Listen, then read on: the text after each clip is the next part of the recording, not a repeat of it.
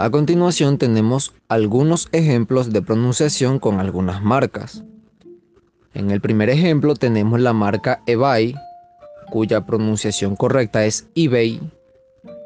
Luego tenemos Nike, cuya pronunciación correcta es Nike. Luego tenemos Nabisco y su pronunciación correcta es Nabisco.